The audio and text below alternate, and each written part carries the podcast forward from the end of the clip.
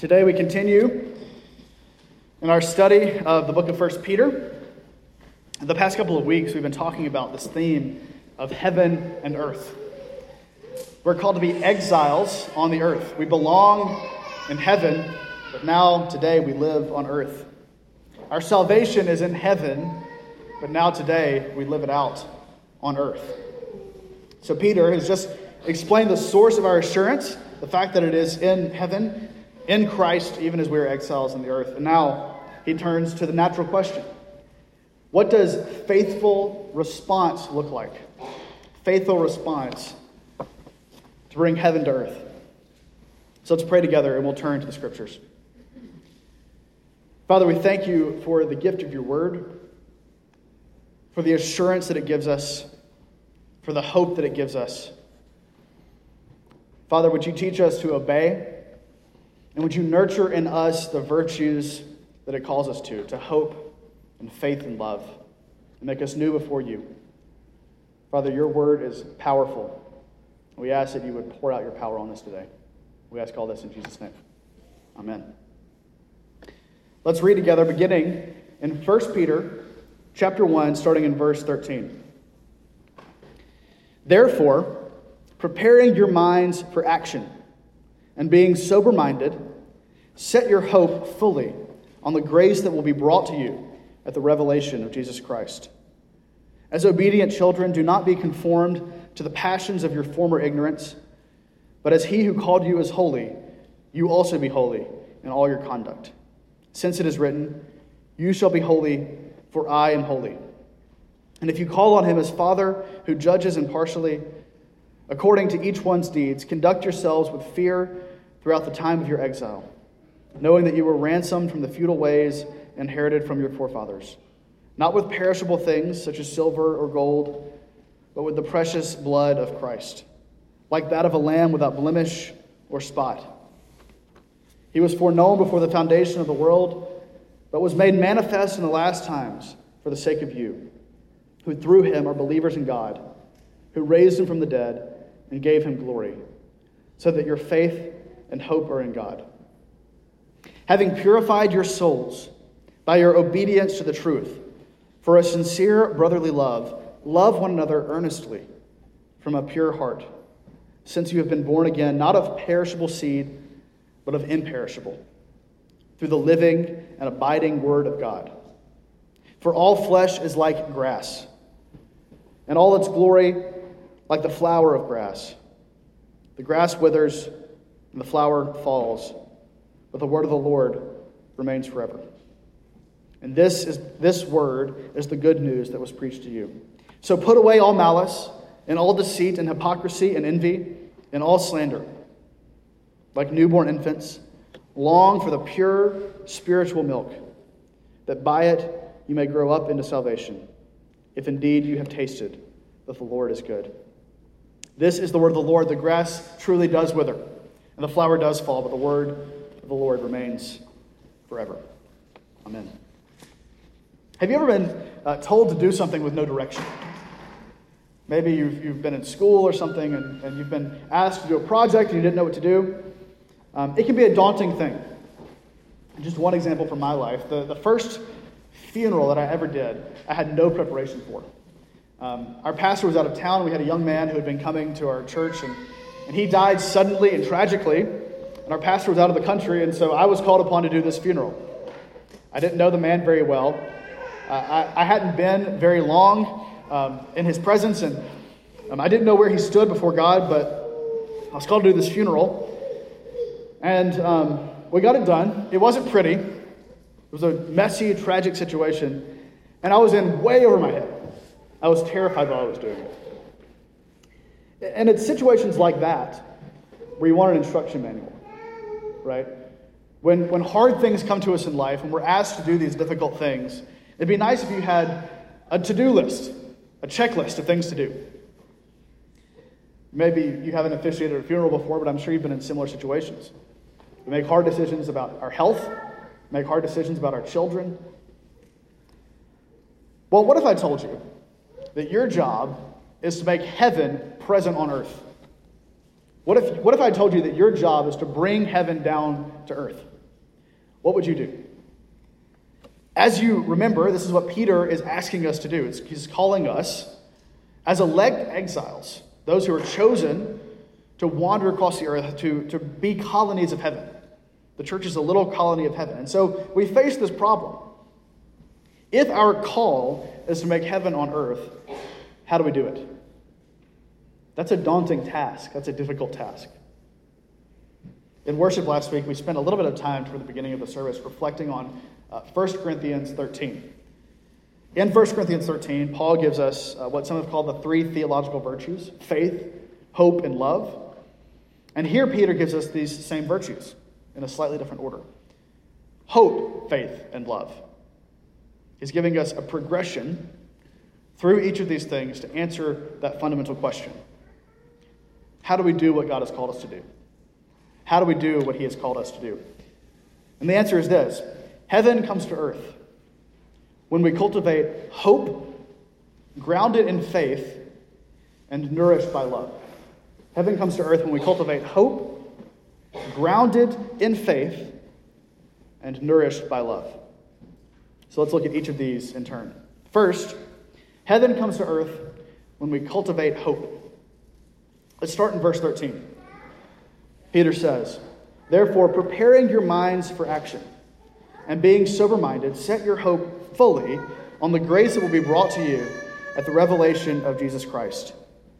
As obedient children, do not be conformed to the passions of your former ignorance, but as he who called you is holy, you also be holy in all your conduct, since it is written, You shall be holy, for I am holy.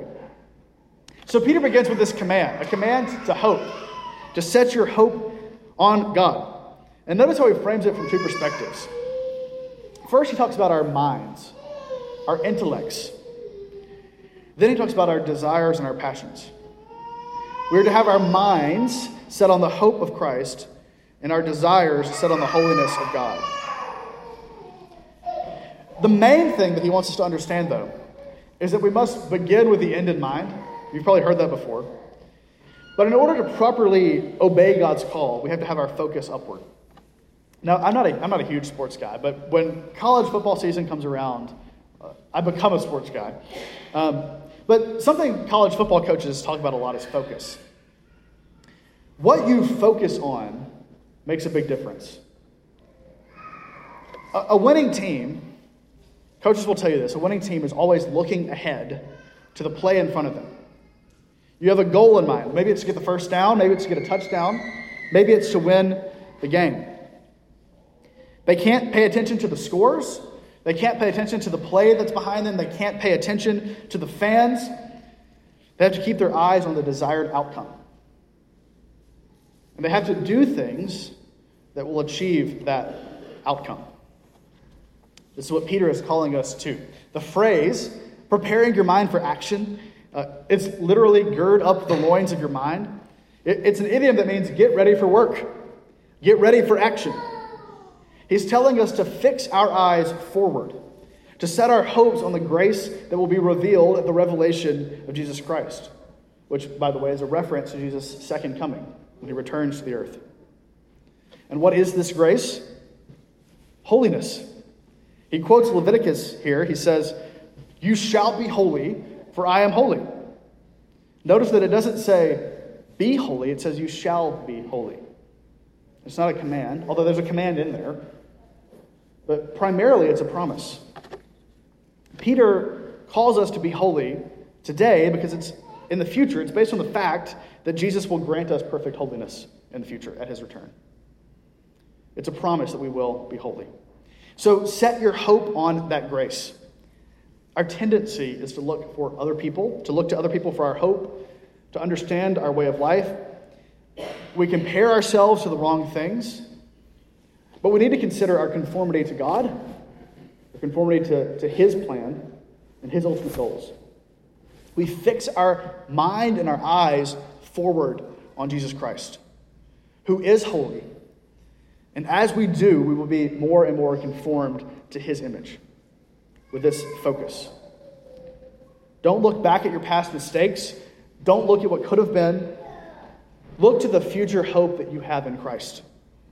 when all your sin and misery will be put to death. Set your hope on Jesus. Heaven comes to earth when we cultivate hope. Heaven comes to earth when we cultivate hope, grounded in faith. Look at verse 17.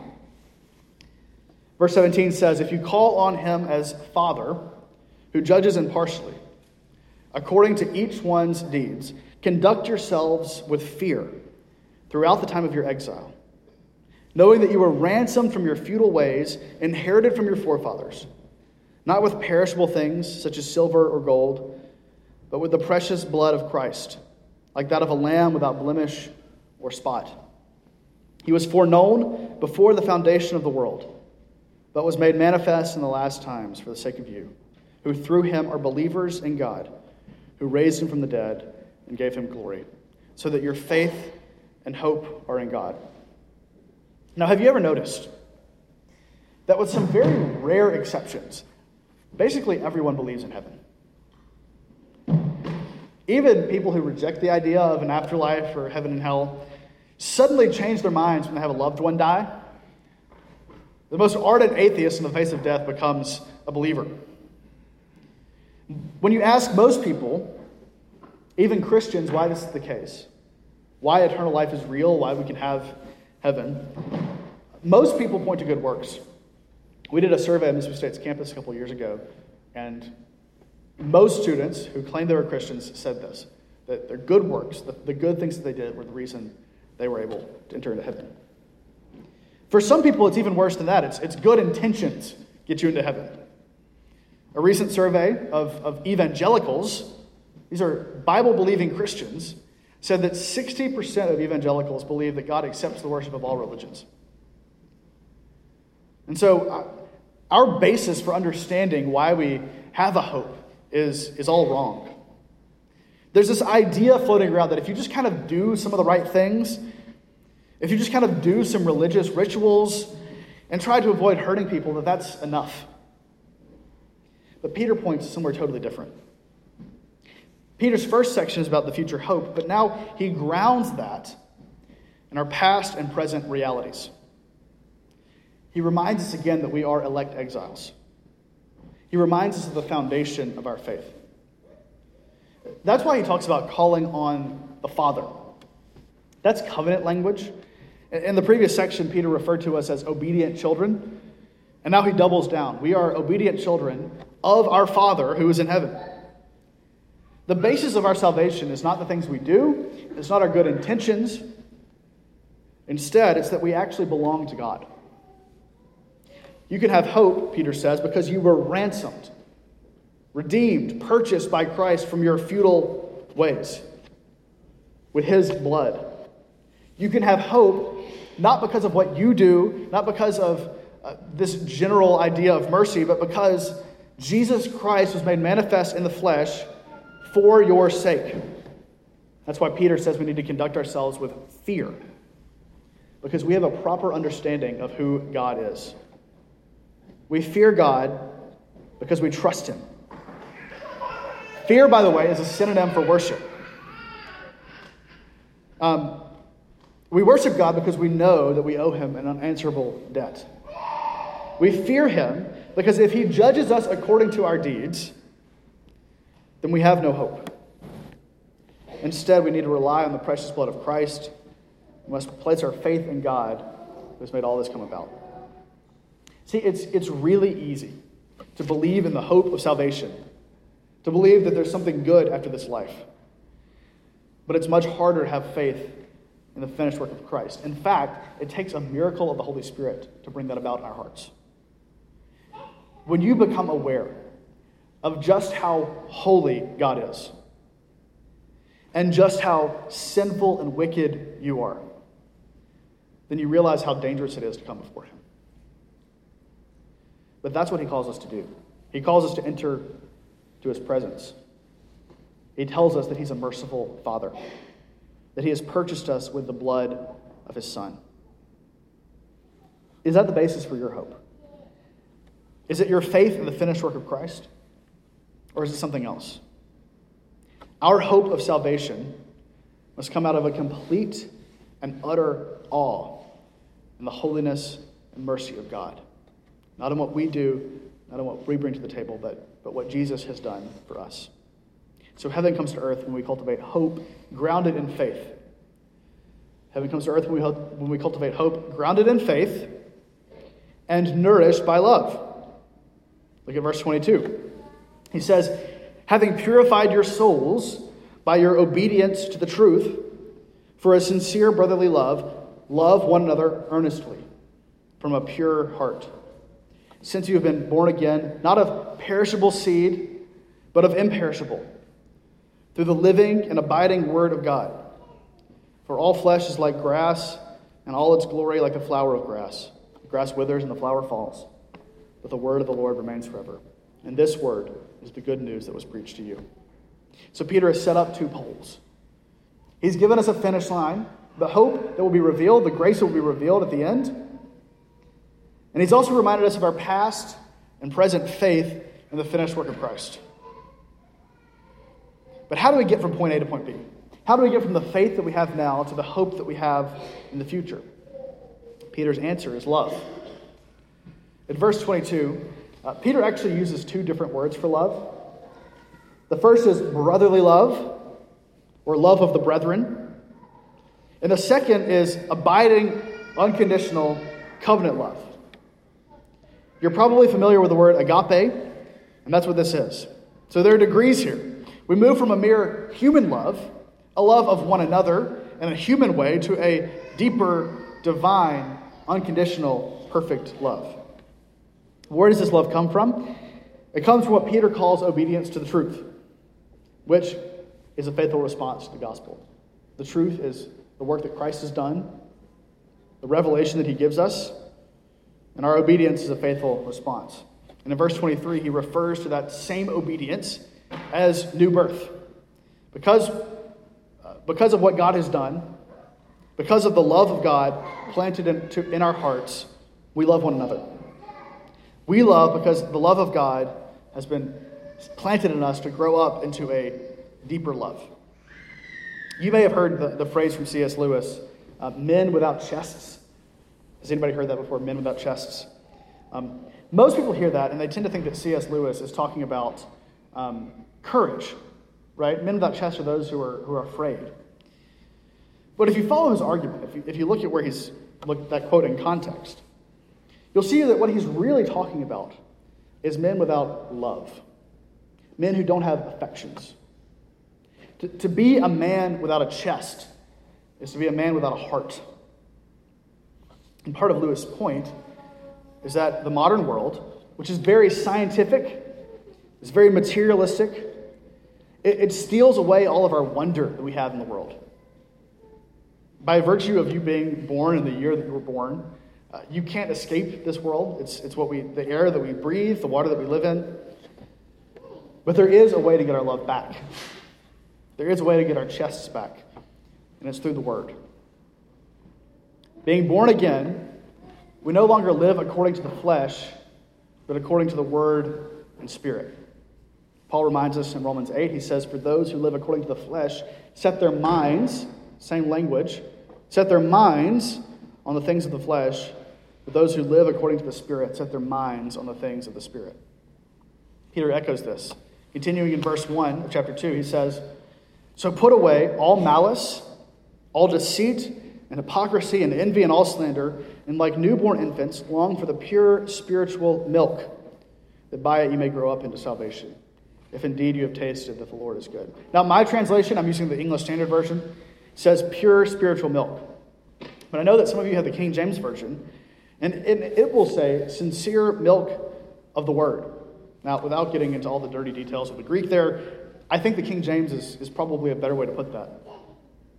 The milk that causes us to grow up into salvation, the food that we feed on, is the Word of God. Now, what does this have to do with love? Answer Peter is telling us to conform our loves to the Word. We are to love what the Scripture tells us to love. And the only way we can know what to love the only way we can know how to properly order our loves is by turning to the Word. If you are starved of the Word, you will not know what to love. So the question for you is what do you love? The world would love to answer that question for you. It's got a whole lot of options available to you. We've got some false gods, we've got money, we've got immorality. All those are available to you to love. But God calls us to love Christ and to love one another. Our first priority in love. We can love our families, we can love our nation, we can love our communities, but our first priority in love is the love of the Lord Jesus Christ and his bride, the church. So, once again, how do we cultivate heaven on earth? First, fix your eyes on the hope of the resurrection through Jesus Christ, who makes us perfectly holy, who sanctifies us before God. Second, place your faith in the finished work of Christ, who has redeemed you by his blood. And third, love Christ and his church. One of the scandals of Christianity, the thing that makes Christianity so hard for people to, to wrap their heads around, is that the whole thing is just so simple. God, God's not asking us to do a series of complicated rituals. He doesn't require that we all go off to some far flung mission field. Instead, He calls us to simple hope in the future, simple faith, and simple love. A faithful response to the gospel looks like those things. Now, if you want to go be a far flung missionary, I encourage you, go for it.